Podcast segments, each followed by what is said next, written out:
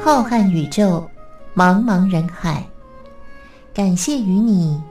真心相遇。今天的节目是由张静为您制作主持。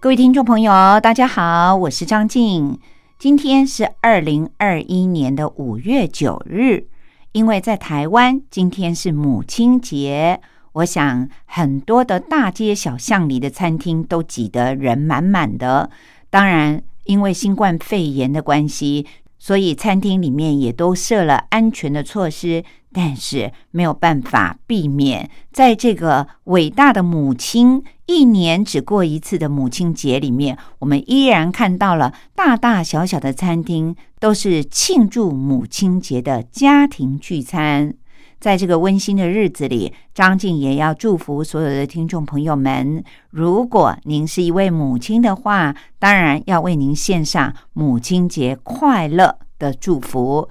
如果您不是母亲的话，也要提醒您是不是有打电话给自己的妈妈说一句母亲节快乐呢？希望所有的听众朋友们都可以体会，您的另一半或者是您的母亲，从孩子呱呱坠地一直把他抚养成人，这是一条多么艰辛而漫长的路啊！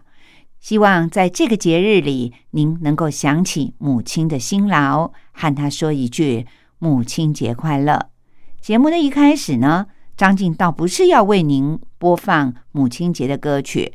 最近呢，因为在台湾的媒体看到了许多重播的，不论是《我是歌手》还是《中国好声音》里面周杰伦担任导师的重播画面，也让我想起了节目里面好像好久都没有播送周杰伦的歌曲了。张静自己个人有非常喜欢的一首，他出道不久的时候专辑里面，同时这也是对岸的电影的主题曲，那就是《菊花台》。一直到现在我还是很喜欢这首歌，希望各位听众朋友们也会喜欢。特别在今天呢，节目的一开始为您点播这首《菊花台》送给大家。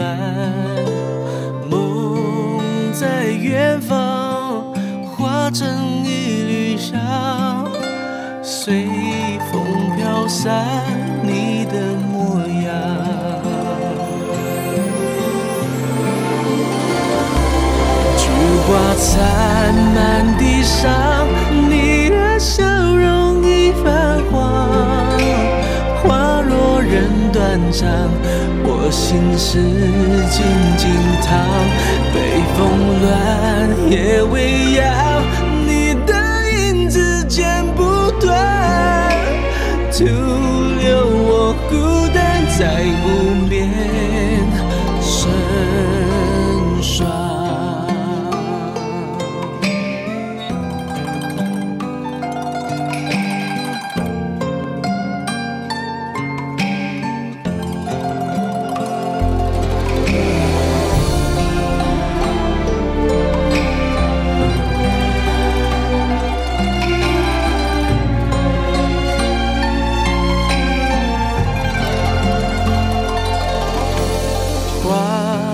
向晚，飘落了灿烂，凋谢的世道上命运不堪。愁莫渡江，秋心拆两半，怕你上不了岸，一辈子摇晃。谁的江山马蹄声狂乱，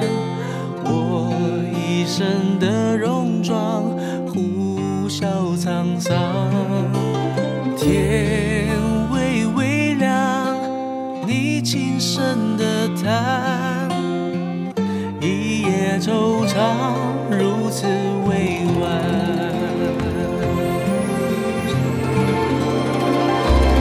菊花残满地伤，你的笑容已泛黄，花落人断肠，我心事静静藏。北风乱，夜未央，你的影子剪不断，徒留我孤单在湖边成双。菊花残满地伤，你的笑容已泛黄，花落人断肠，我心事静静藏。北风乱，夜未央，你的影子剪不断，徒留我孤单在湖面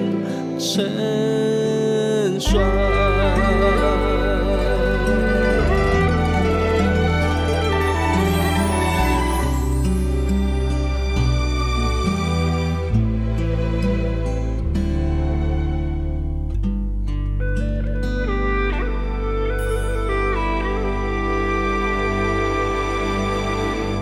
各位听众朋友，我是张静。今天在真心相遇的节目当中，张静想要和大家来聊一聊，这是我自己曾经在年轻就知道自己有这个问题的一种疾病。我得的呢是眩晕症，眩晕症经常让我工作了一半又吐又晕，那更不要说还曾经为了在家里面太过于劳累，发作了这个眩晕症以后呢，还到医院去住了一晚，因为实在是天旋地转，没有办法起身，于是就被家人送到了医院里面去急诊。那医生就把我留在了医院里面住了一天一夜。不知道各位听众朋友是不是在日常生活里面也会有这种头晕的现象？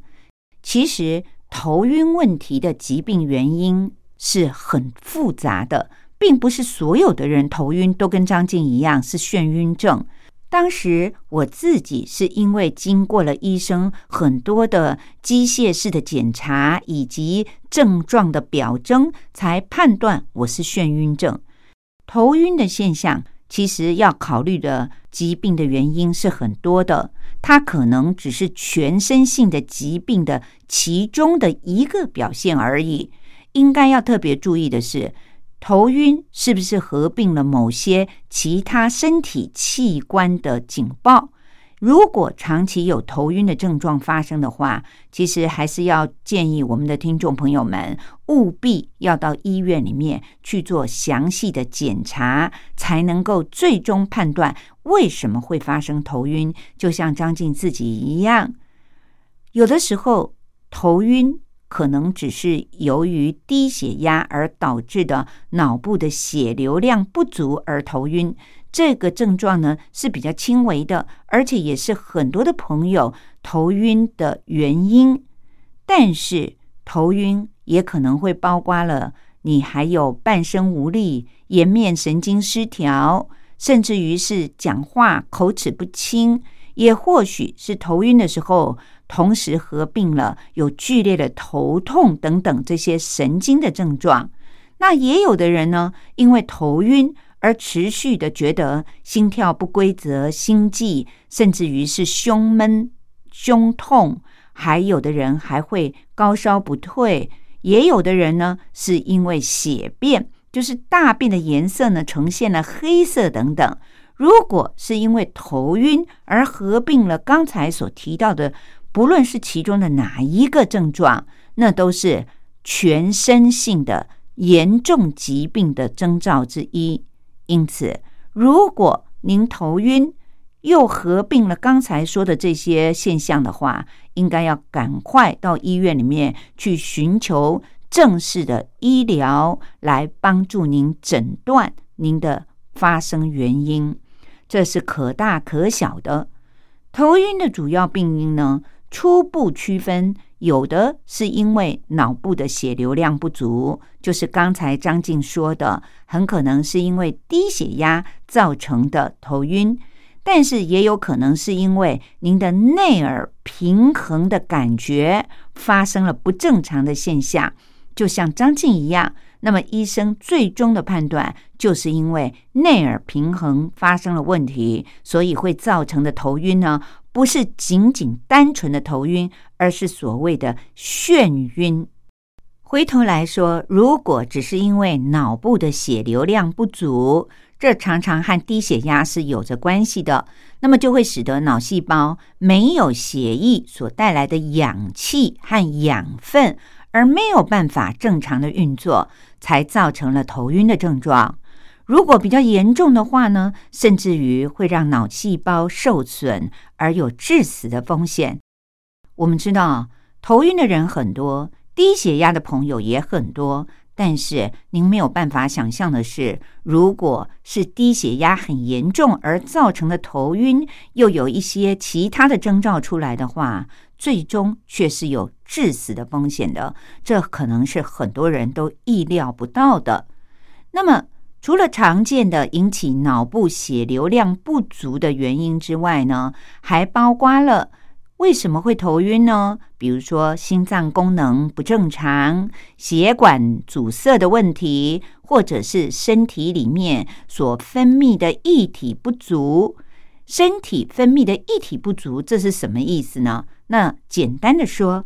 除了贫血，我们大家都知道之外，另外像脱水的现象，或者是身体里面其实有其他的器官在急性出血，然而您却不知道。心脏功能不正常常常表现出来的就是头晕以外，您会有心跳不规则、心悸、胸痛的现象，那很可能最后就会引起心肌梗塞，这也是很致死的一个疾病。如果是因为血管问题而造成的头晕的话，它会包括像所谓的缺血性的中风，还有呢会引起我们后颈的颈动脉狭窄阻塞。各位听众朋友，那最后可能就会造成中风咯。此外呢，脊椎的脑底动脉循环不全，这种很少见的疾病呢，也会造成一个人头晕，而不知道自己是罹患了这么严重的脊椎脑底动脉循环不全的疾病。其他也可能会造成头晕的原因，还有像低血糖。糖尿病的人最常发生的就是因为吃了降血糖的药而造成了低血糖，那么血糖太低的时候自然也会头晕，甚至于还会摔倒。此外呢，服用的药物的副作用，以及这个人的神经已经开始有退化的现象，或者是自律神经失调等等，都会有伴随着头晕的现象发生。所以刚才张静说，头晕呢这个疾病的表征，很可能的结果是可大可小的。那么也有的头晕的病人，比如说像张静，当时我头晕的时候，我告诉医生的形容是，我觉得天旋地转，感觉周遭的环境呢好像倾斜了，或者是旋转个不停，也或许是觉得旁边的东西一直就在移动的感觉。这些症状发生的话，就可能是出现了平衡困难，也会伴随着恶心、呕吐等等的症状。从这些表面上所发生的头晕的形容症状呢，医生大概就会发现这是所谓的眩晕。眩晕和刚才所说的简单的头晕呢，它们最大的不同就是体内的平衡的感觉出现了问题。人的身体的平衡的感觉是由我们的内耳当中的前庭系统，还有视觉的回馈，以及肌肉关节内的自体感受的系统所共同组成的一个很复杂的组织。这个复杂的组织呢，并且会在脑部统整，而形成了我们最后的人的平衡的感觉。所以各位听众朋友，如果您一直都没有这些问题，身体的平衡感很好的话，您可能觉得那不就是人应该天生有的吗？其实它是因为您有与生俱来非常好的身体的组织而形成的这么优越的平衡感。所以千万不要小看了，老天爷是特别眷顾您的哦。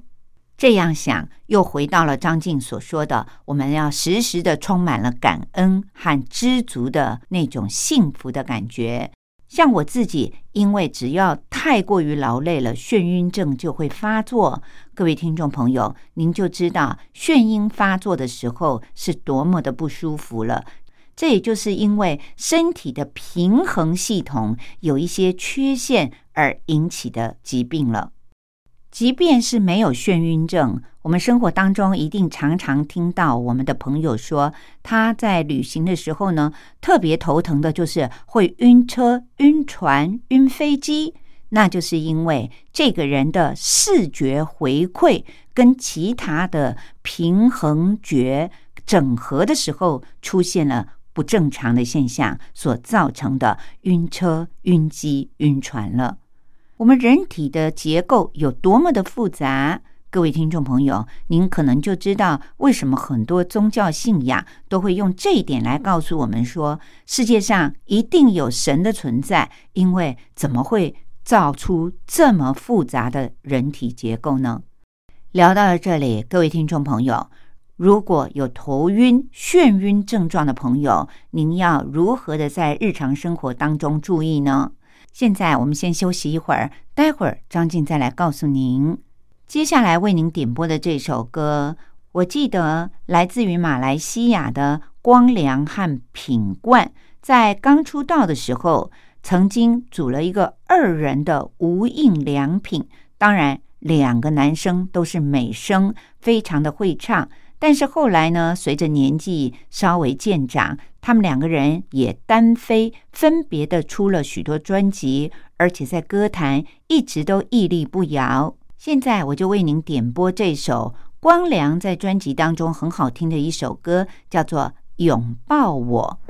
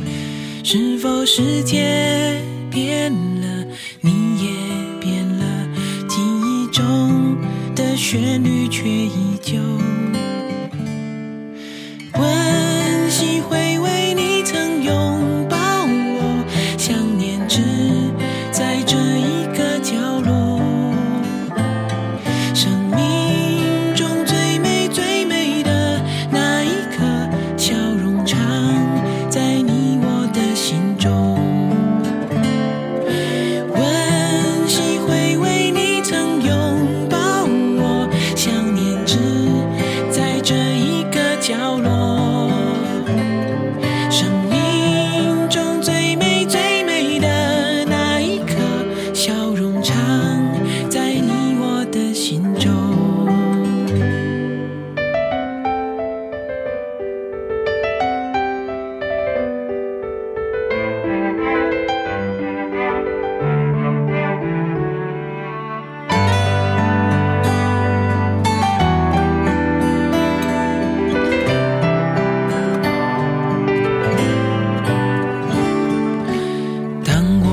是小孩的时候，最快乐是你牵我的手，一起和着音乐自由跳动，那么简单，不需要理由。一年一年长大了以后，我们不再容易被感动。世界变了，你也变了，记忆中的旋律却依旧。温习回味你曾拥抱我，想念只在这一个角落。生命中最美最美的那一刻，笑容常在你我的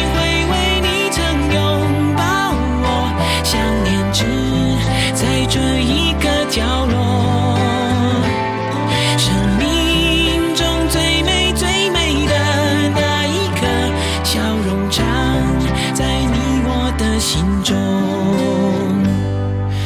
温习回味你曾拥抱我，想念只在这一个角落，生命中最美最美的那一刻，笑容常在你我的心中。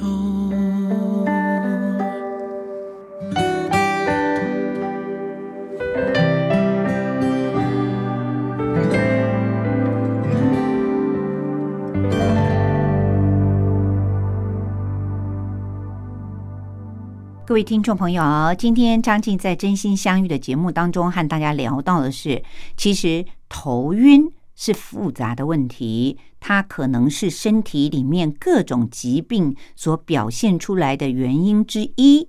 那么如果头晕又合并了刚才张静讲了很多关于脑部或者是血管的症状的话，那恐怕更严重，是罹患了重大的疾病呢。不过谈到了这里呢，张静也介绍了我自己，因为曾经头晕是伴随着天旋地转，平衡很困难，又恶心呕吐，因此经过了一连串的详细检查，最后被医生判断是我得的是眩晕症。那么眩晕症刚才也和各位听众朋友们分享了说，这可能是一个人的平衡觉这个系统呢出现了问题，而这个出现问题的地方是不是影响了脑部，又可以分为没有影响到脑部的被称作是周边型的眩晕，这就是张静所罹患的眩晕。那么如果是影响了脑部的，那就叫做中枢型眩晕，非常的复杂哦。眩晕还可以分为两种呢，如果是周边型的眩晕，和内耳以及其他的神经传导的路径不正常是有着关系的，包括了像良性的阵发性的姿势性眩晕，还有前庭神经发炎，或者是张静自己的这个被诊断的是梅尼尔氏症等等。那么如果是影响到脑部的，被称为是中枢型眩晕的，它因为影响到了脑部，是比较危险的类型。常见的原因呢，就包括了像中风等等的脑血管疾病，或者是肿瘤，后果自然是比较严重的。它很可能会伴随着其他的在神经学上面所发出的症状，譬如说当它发生中枢型眩晕的时候，会半身无力，也或许颜面神经失调，就是我们一般说的嘴歪眼斜。也有的人呢，所表现出来的是不但是眩晕，而且显得讲话的时候口齿不清。有的人呢，是眩晕的时候发生了剧烈的头痛，这些就是比较严重的中枢型眩晕了。听到这里，各位听众朋友，您就知道为什么我会说，有的时候头晕合并一些症状同时出现的话，恐怕是罹患了重大疾病了。虽然头晕非常的常见，我们从年轻人到中老年人都常常会喊说我头晕了，而且呢，多数都是属于比较良性的状况，因此就会让人更为忽略，不会重视头晕的后果可能是很严重的了。但是就是因为可能它是全身性疾病所表现出来的症状之一，所以这也是为什么我要在节目当中向大家介绍这么仔细头晕所表现的各种症状了，因为它很可能就是身体的器官在向我们发出了求救的讯号，它是会导致严重的疾病的表现之一。因此，各位听众朋友一定要多多的留意自己或者是身旁的亲戚朋友们有头晕症状的时候，是不是会伴随着其他的一些征兆呢？我们千万不要延误了就医的时机，因为如果是刚才张静所说的中枢型眩晕的话，那很可能就是已经中风了。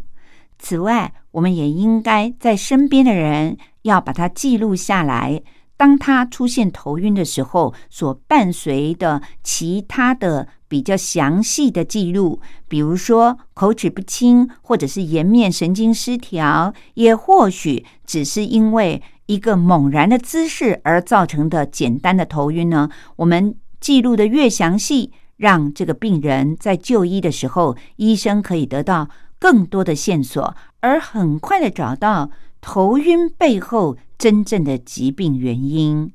希望各位听众朋友们了解到越多，也就丰富了您的医学常识，对于自己和对于我们身边的亲朋好友，有时候派上了用场，还真是功劳不小呢。接下来张静要为您点播的就是刚才所说的无印良品这个双人组合，他们单飞之后，另外一位品冠，他在出的许多专辑当中也有很多非常好听的歌曲。那么张静要为您介绍的是品冠的一首叫做《哄我入睡》，非常的适合在凌晨的这个时间为大家点播这首歌。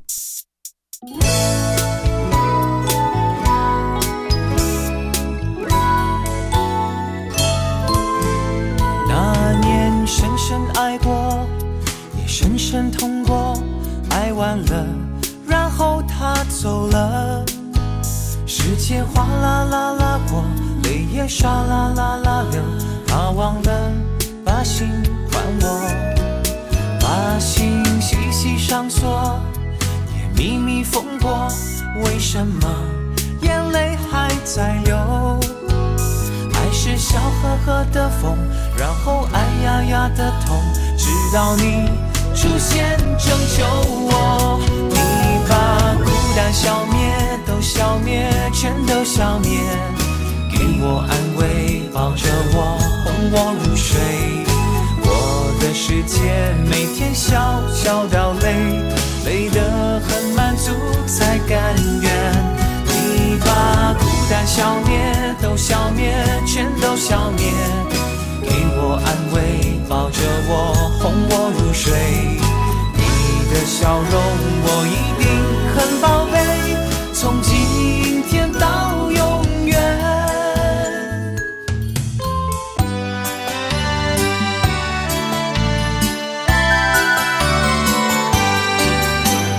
妈妈，历史好难学哦。不会啊，历史就是我们中华民族的故事啊。哎呀，你就把它当成故事来听，这不就有趣了吗？真的吗？听故事当然好玩啊。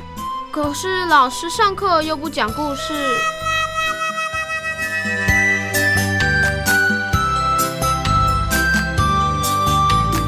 听光华小学堂说历史故事。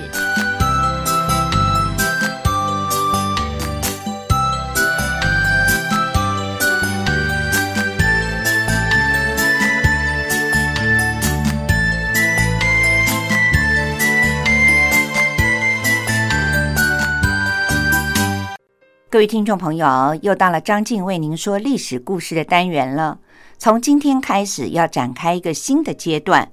张静将要为您播讲的内容是依据着台湾的华资出版社所出版的一本书，书名是叫做《用图片说历史》，从宫殿建筑与王朝兴衰中看见充满欲望与权力的宫廷故事。虽然这本书里面有很多的图片，我们的听众朋友们看不到，但是它对于历史故事精彩的描述，我相信透过张静的播讲，您应该历历在目。这本书里面所介绍的帝王的宫殿都不是来自于我们中国，而是介绍了欧洲非常著名的一些帝王的宫殿建筑物。我相信很多的听众朋友，您都听过这些耳熟能详的宫殿，或许还有的听众朋友，您到欧洲去旅游的时候，曾经参观过这些宫殿。我们都知道，阅读是一件很愉快的事情，尤其是阅读历史。历史告诉了我们当时是什么样的文化。张静觉得翻译编辑这本书的作者许如红，他在自序里面所写的清楚明白地解释了张静为什么挑选了这本书来为我们的听众朋友们介绍。他在序里面是这样说的：遍布全世界各地的每一座宫殿都是人类宝贵的文化遗产，作为帝王将相权位的象征，他们受到了特别的关照。雄厚的财力、优秀的建筑设计师，还有技艺超群的能工巧匠们，造就了宫殿建筑的卓越和辉煌，也映照着君王权势的强盛和武力的强大。因此，不同时代的历史、宗教和文化倾向，都可以在宫殿建筑上看见深深烙印的痕迹。单纯的就艺术的层面来看，没有任何建筑能够比宫殿更具有时代的意义了。尤其在宫殿的建造过程里，统治者们大部分都顺应了建筑发展的必然规律，从而能够使得这些具备了时代特征的建筑历久弥新。十九世纪之前的欧洲是人类文明发展史里非常重要而且又独特的一环。不同的民族冲突，还有疆域领土的争夺，宫廷内部的权力拉锯紧紧地交织在一起。宫殿建筑也在历史的跌宕起伏中成为了诠释欧洲文明的重要线索。这些建筑物历经了罗马、歌德、文艺复兴、巴洛克、古典主义和洛可可式等不同的风格，也成为了人类历史的重要组成部分。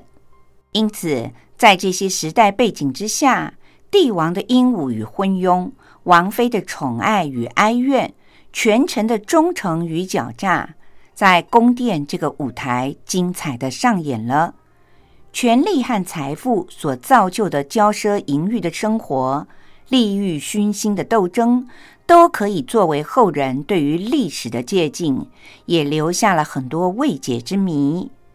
带着这些疑惑以及对于历史的关怀，这本书对于欧洲宫殿背后的历史进行了系统的梳理，挖掘宫殿背后的动人故事，希望能够透过通俗易懂的方式，揭开宫殿建筑像迷雾一般的神秘面纱，聆听它动人的心跳声音，让我们体会人类历史长河当中每一个精彩的段落。各位听众朋友，今天张静要为您介绍的这座皇宫是位于土耳其伊斯坦堡的托普卡帕宫。伊斯坦堡独特的地理位置和历史的进程成就了身在其中的托普卡帕宫。这座王宫的产生以及由此所延伸的历史人文故事更丰富了这座城市的文化内涵。土耳其的伊斯坦堡是世界上唯一一个横跨了两大洲的城市，也是古代丝绸之路的终点。上星期我们讲到了土耳其共和国成立了之后，托普卡帕宫殿就改成了博物馆，馆中收藏和展出了奥斯曼时代的很多珍藏的艺术品。除了穆罕默德的圣物之外，在托普卡帕宫殿里面还有一座很精致的被命名为巴格达亭。这座凉亭可以让人睹物思人，不得不提起奥斯曼帝国历史上一位胆识过人、谋略超群而且又光明磊落的功勋人物，那就是苏莱曼一世。苏莱曼一世在统治的期间，奥斯曼帝国的国力达到了前所未有的鼎盛时期。如今在托普卡帕宫殿内那座精致的巴格达凉亭，虽然早就没有昔日的荣耀了，但是却让后人能够静静地追忆着苏莱曼一世叱咤风云的英姿。苏莱曼一世在很短的时间之内又占领了非洲的大片土地，奥斯曼帝国也由此迈入了全盛时期。辽阔的疆土提供了肥沃的平原，并且生产了充裕的粮食和原料，而君士坦丁堡、大马士革、巴格达、开罗和其他的古老城市里，熟练的工匠们也制造出了大量的手工业的产品，销往帝国的各个地方。苏莱曼一世的霸权促进了经济的融合和发展，也让对外贸易和过境贸易越来越活跃，东方和西方的物质以及文化都有着频繁的交流了。一五六六年，当时七十二岁的苏莱曼一世率领了二十万的奥斯曼帝国的大军，从伊斯坦堡出发，进军桀骜不驯的匈牙利。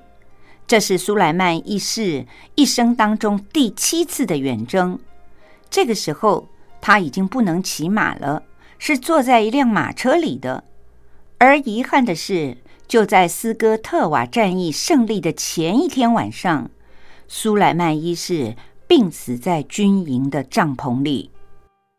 在托普卡帕宫殿当中，除了现在有陈列的穆罕默德的圣物，以及彰显了苏莱曼一世一生的丰功伟业的巴格达凉亭之外，在这个宫殿的历史当中，不得不提的是，他曾经出现过一位天生丽质、美貌绝伦而又阴险狡诈、冷酷无情的女主人，叫做克塞姆。她原本是一个出生在希腊的女奴，十五岁的时候被选入了富丽堂皇的托普卡帕宫。外表的娇艳使她成为了当时帝国的苏丹艾哈迈德一世最喜欢的两个宠妃之一。万万没有想到的是，她后来却成为了奥斯曼帝国历史上控制朝政将近半个世纪之久的奴隶主人。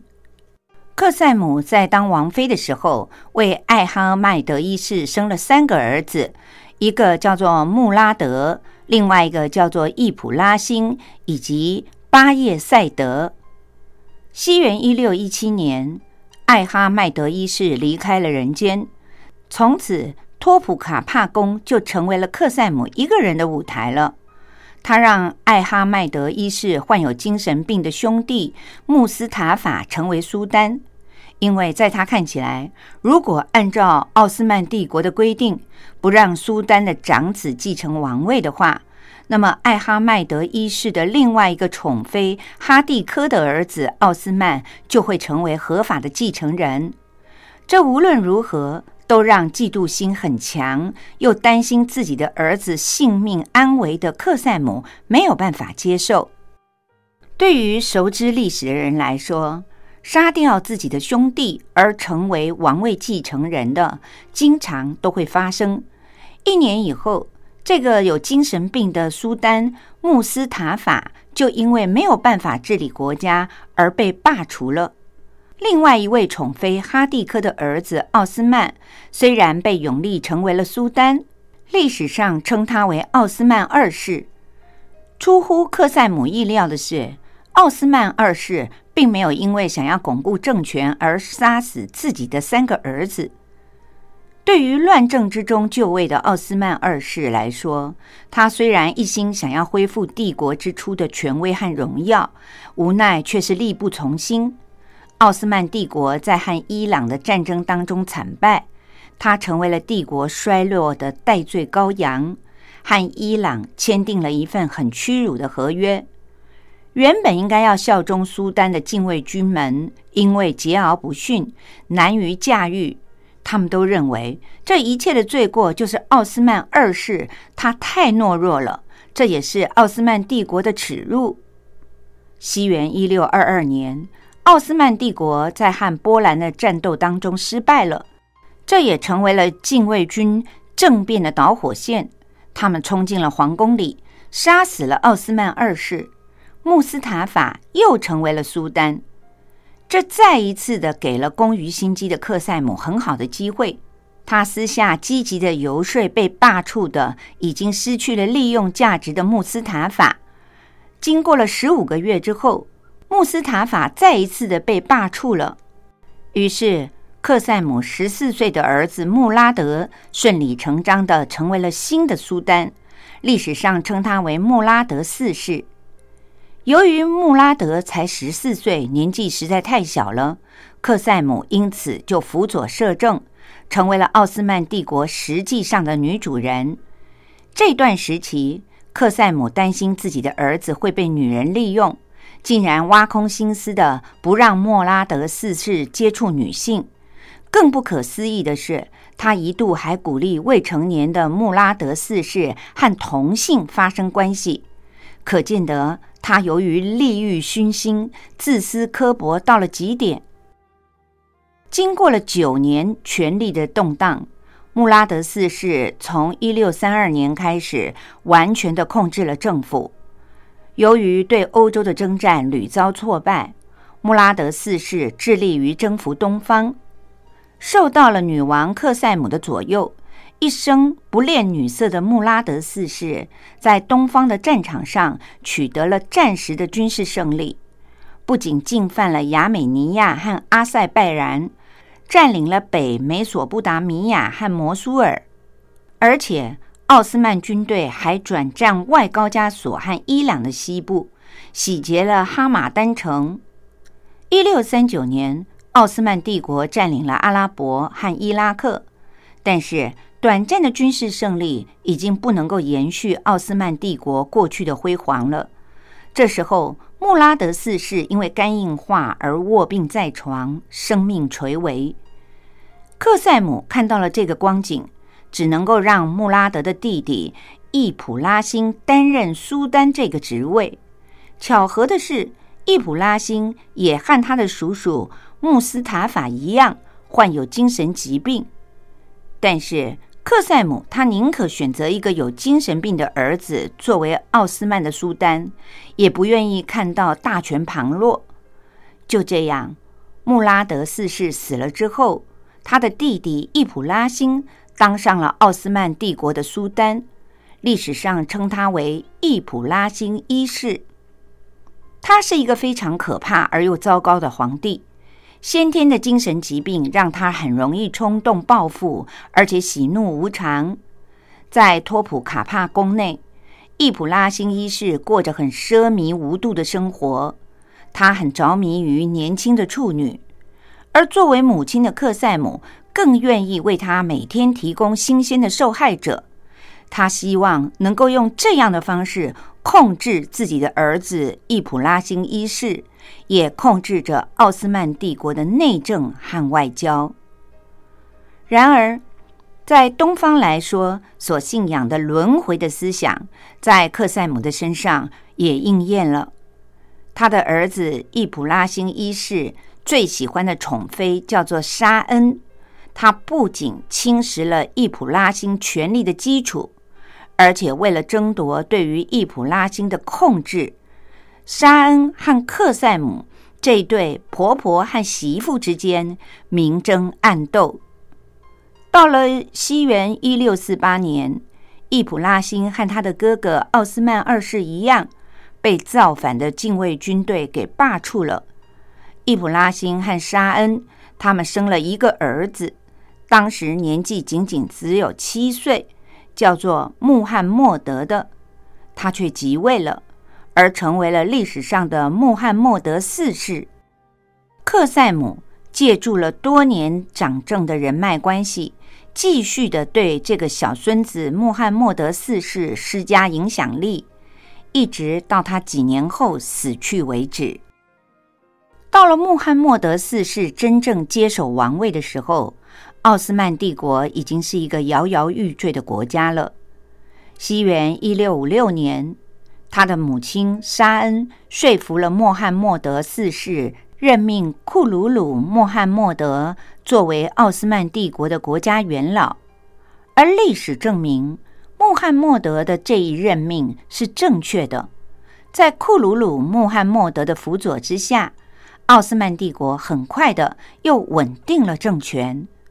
但是对于日破西山的奥斯曼帝国来说，这已经是于事无补了。各位听众朋友，在历史上，皇亲贵族争夺政权的内讧，也成为了奥斯曼帝国分崩离析的主要原因之一。只不过让人很惊奇的是，克塞姆这个希腊的奴仆竟然最后成为了托普卡帕宫里面的主人之后，不但影响了自己的丈夫，而且还左右了他的两个儿子和一个孙子，时间长达了半个世纪之久。想必这也是因为封建制度必然的悲哀吧。西元一八五三年，随着奥斯曼帝国的新的王宫多尔马巴切宫落成了，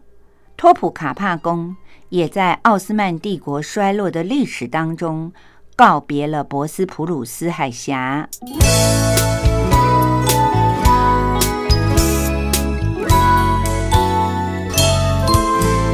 那年深深爱过，也深深痛过，爱完了，然后他走。各位听众朋友，您现在听到的这首歌仍然是品冠刚才没有听完的他专辑当中的《哄我入睡》。张静刚才在节目里面说，这首歌还真的很适合我们真心相遇零点十分所播出的时间呢。感谢各位听众朋友今天收听由张静为您主持的节目。下个星期天的晚上零点十分，张静依然会在空中陪伴着大家，也希望各位听众朋友们和我一起闲话家常。祝福大家身体健康，一切平安快乐。我们下星期同一时间再会喽，拜拜。很满足才甘愿，你把孤单消灭，都消灭，全都消灭，给我安慰，抱着我，哄我入睡。你的笑容我一定很宝贝，从今天到永远。那年深深爱过，也深深痛过，爱完了，然后他走了。世界哗啦啦啦过，泪也唰啦啦啦流，他忘了把心还我，把心细细上锁，也秘密缝过，为什么眼泪还在流？爱是笑呵呵的风，然后哎呀呀的痛，直到你出现拯救我。你把孤单消灭，都消灭，全都消灭，给我安慰，抱着我，哄我入睡。我的世界每天笑笑到累，累的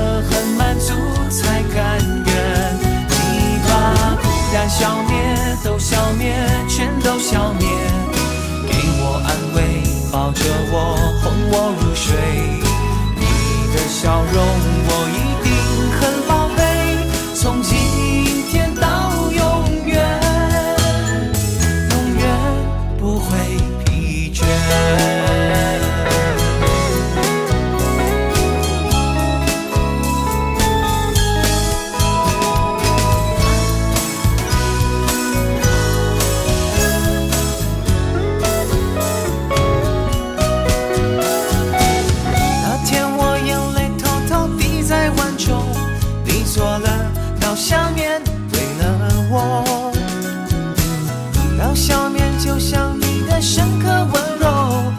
笑过就越甜越感动，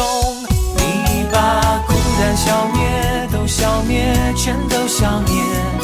给我安慰，抱着我，哄我入睡。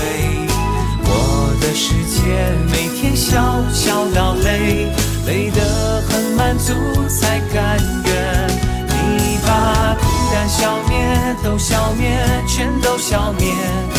给我安慰，抱着我，哄我入睡，你的笑容